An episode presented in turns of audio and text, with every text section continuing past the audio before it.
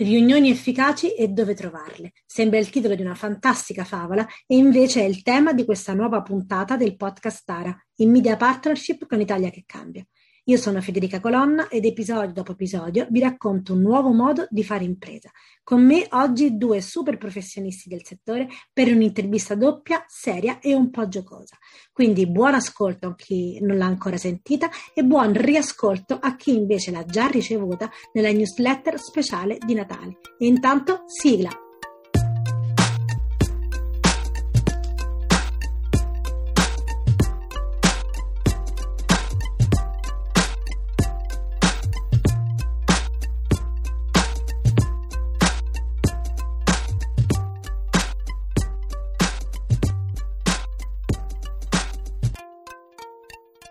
Eccoci, pronte e pronti a scoprire l'arcano? Sono con noi oggi Carlo Gandolfo e Pier Ruben. Ciao a tutti. Ciao. Allora, Carlo e Pier sono due vicini di Tara. Li chiamiamo così perché stanno riflettendo con noi sul futuro di Tara. Noi vogliamo anche un po' raccontare questa relazione che si sta sviluppando, i progetti che vogliamo affrontare insieme e lo facciamo anche così, raccontando le mm, competenze, i talenti che sono in Tara e intorno a Tara. Quindi oggi Carlo e Pier eh, si, si raccontano eh, portando le, il loro sguardo eh, particolare originale ehm, e i loro due approcci, le liberating structures e la sociocrazia. Detta così sembra molto complicata, molto un gioco di parole, almeno a me così, no?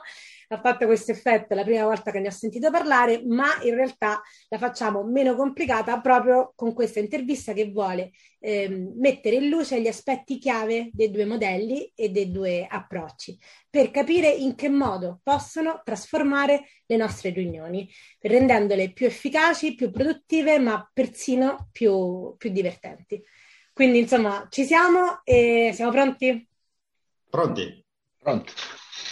Perfetto, quindi cominciamo in ordine alfabetico semplicemente per darci ritmo, quindi risponde prima Carlo e poi Pier. Quindi Carlo, che cosa sono le liberating structures?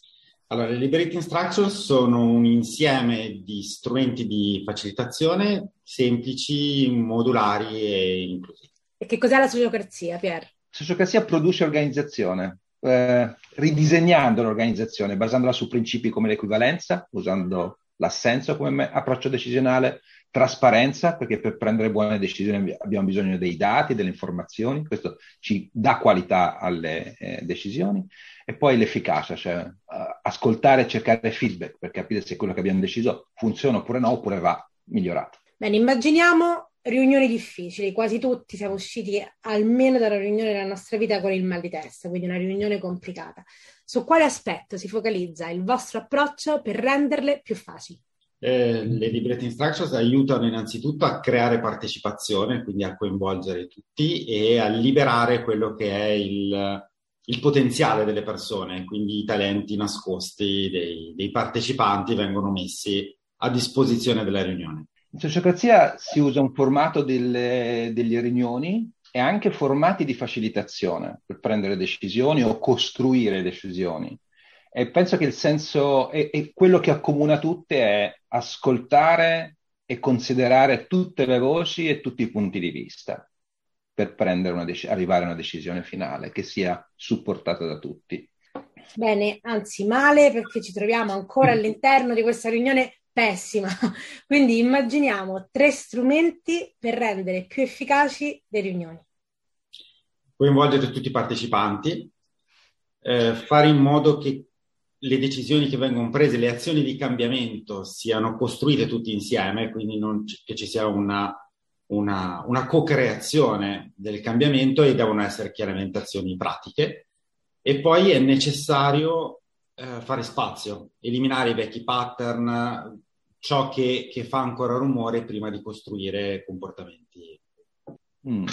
Io direi una persona che facilita, per cui una persona che si prende la, uh, che ha la responsabilità e le competenze per facilitare l'incontro, progettarlo.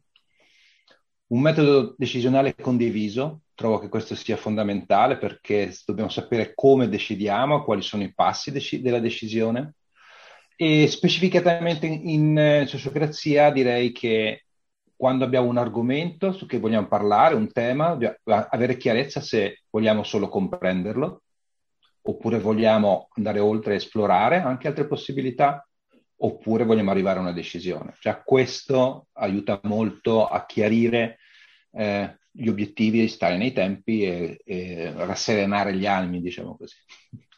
Un momento chiave per una buona riunione efficace è la preparazione della riunione, spesso un momento sottovalutato. Quindi immaginiamo tre consigli per preparare riunioni più efficaci. Ok, allora vabbè, iniziare sempre con un obiettivo chiaro, sapere sempre qual è l'obiettivo della, della riunione, eh, prepararsi ad essere seri, ad essere impegnati, ma divertendosi e eh, prepararsi a, ad accogliere i propri errori perché è l'unico modo per imparare. Mm, sociocrazia, una cosa che mi piace moltissimo è che una riunione viene preparata da più persone, specificatamente il leader operativo, cioè quello che ha il coordinamento operativo del, del cerchio, da chi facilita, per cui può, porta quella competenza di eh, come, come, affrontare i vari temi, i vari argomenti, e anche da chi prende le note, chi ha un po' la custodia del passato, dell'archiviazione di tutte le cose. E questo, questo aiuta molto a dare forma.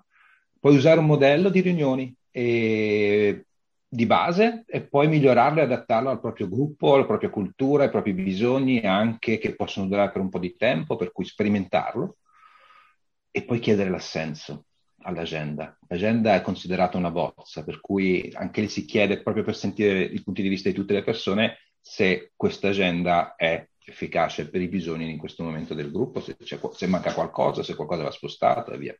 Siamo arrivati nella nostra sala riunioni e dobbiamo iniziare. Una pratica per cominciare bene la riunione. Ok, iniziare, iniziare una riunione con un momento di riflessione silenzioso, almeno prima di una decisione, prima di un momento di, di approfondimento, eh, prendersi un momento dove ognuno individualmente ragiona.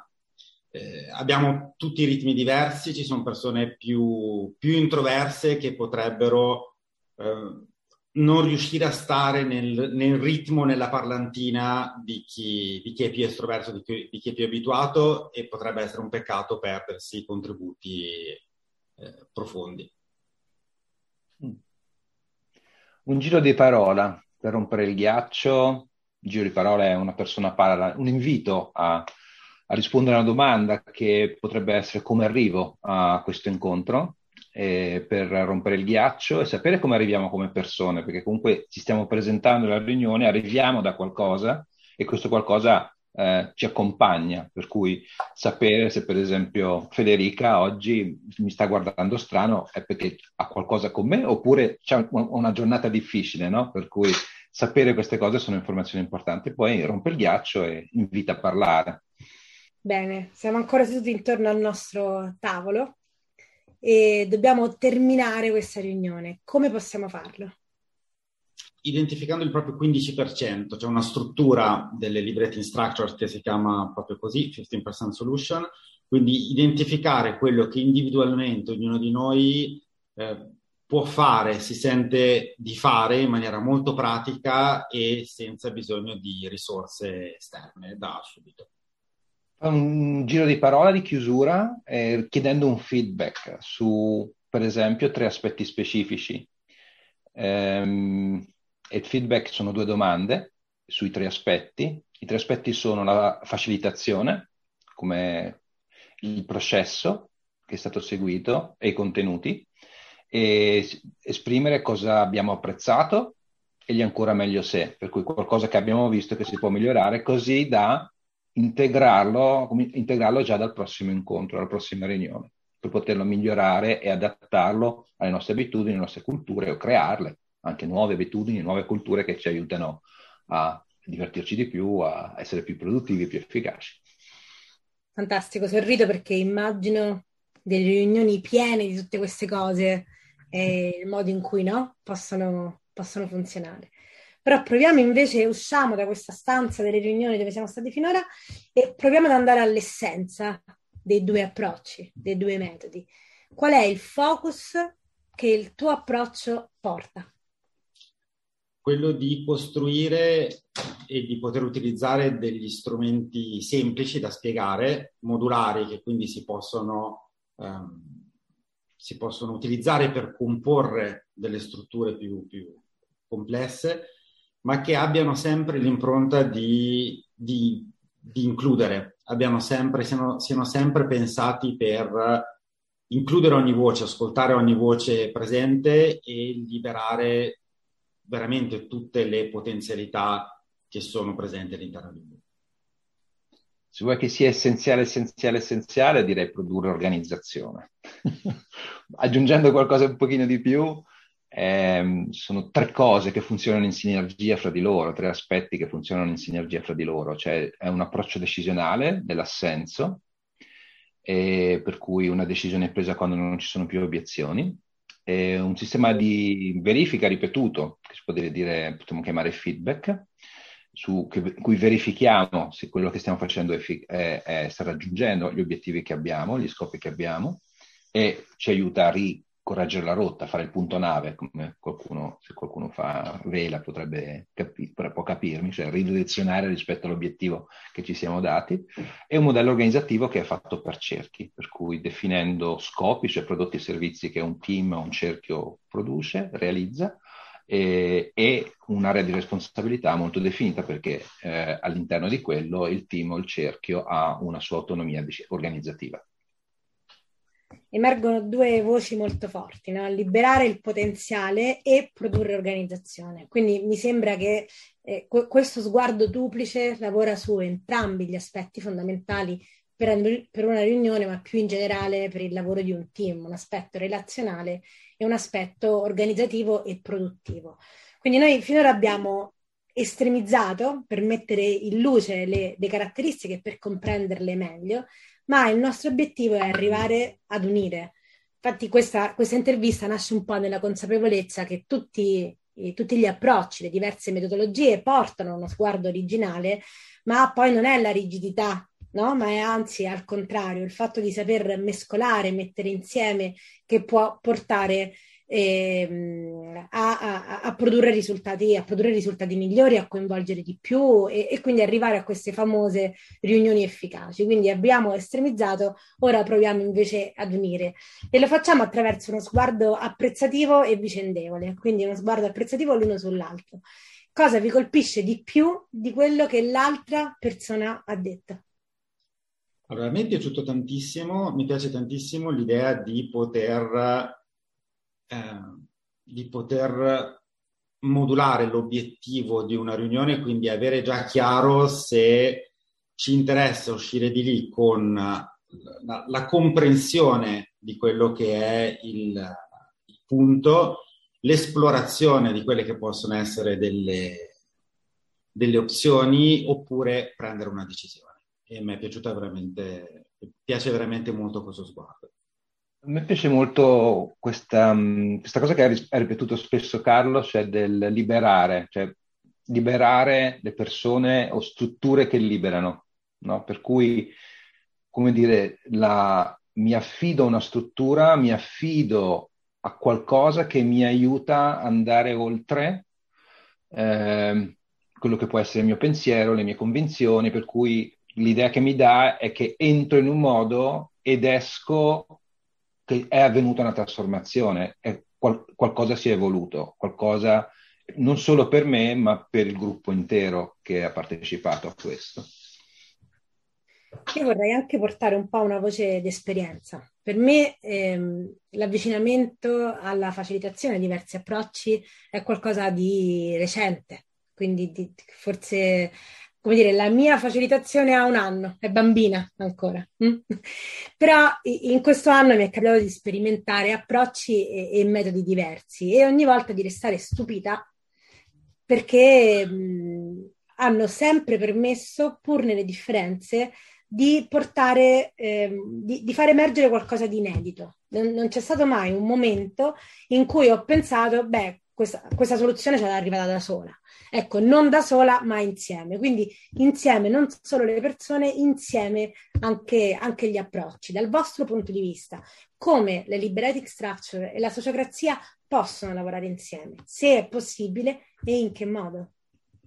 Assolutamente sì, ad esempio un, uh, degli esperimenti che, che, che, stiamo provando a fare sono quelli di uh, provare a modellare delle, delle pratiche della sociocrazia eh, secondo il, eh, lo, il, il, modello delle liberating structures per poi provare a condividerle con la, con la, comunità internazionale. Grazie a un piccolo suggerimento di Carlo, a un certo punto mi sono, mi sono, mi sono lanciato a provarne una e devo dire che mentre la provavo stavo riapplicando un modello del decisionale e ehm, ho trovato molte similitudini, cioè molte sinergie.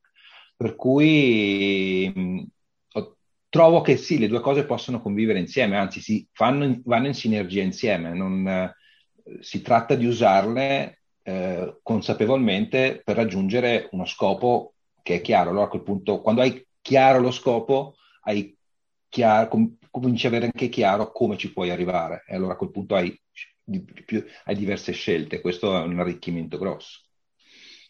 Bene, voglio portare un piccolo strumento della facilitazione anche qui che è quello del feedback. E lo chiedo a voi su questa intervista. C'è qualche domanda che vi aspettavate e che non è stata fatta e che invece volete che in questo momento ve la faccia? da parte mia la, la, la cosa che mi, ha, che, che mi, ha, colpito all'inizio era questa costruzione come detto, come le Iene, no? non conosco bene il formato, ma perché non ho un televisore, eh, però mi sembra di aver visto qualcosa, per cui è mettere in contrapposizione, però quello che funziona, quello lì e quello che è divertente, è mettere in contrapposizione, cioè sentire le, le, le, le risposte di uno e dell'altro, nel nostro caso. No? E, mh, la cosa che invece per me è molto interessante in questo caso qua è che ci sono un sacco di sinergie, cioè io l'ho sentite.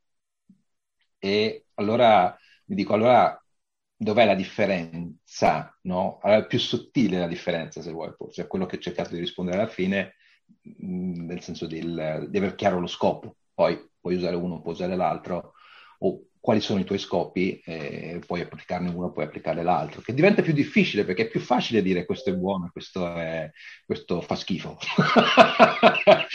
E invece è molto più difficile muoversi su un terreno in cui, ok, ma cosa, cosa, di cosa ho bisogno, cosa, qual è il mio scopo, qual è il mio obiettivo, come ci voglio arrivare, considerare queste cose un pochino più, ti, ti chiede di andare un pochino più a fondo, per cui so, questa è una considerazione che faccio su, sull'intervista eh, o in generale ecco, su, su quello che è emerso. È interessante perché sembra un po' un invito al superamento di uno sguardo manicheo, no? Che forse è proprio quello che potrebbe fare bene alle riunioni e sicuramente ai team. Quindi io vi ringrazio per questa navigazione nelle pratiche per riunioni più efficaci che abbiamo fatto insieme. Grazie a te. Grazie Federica. Come ho detto all'inizio, questa intervista è nata in un'occasione speciale, la newsletter di Natale, e ci saranno altre newsletter dedicate con approfondimenti verticali su singoli temi con interviste, infografiche e articoli di approfondimento. Intanto io vi ringrazio per l'ascolto e al prossimo episodio. Ciao!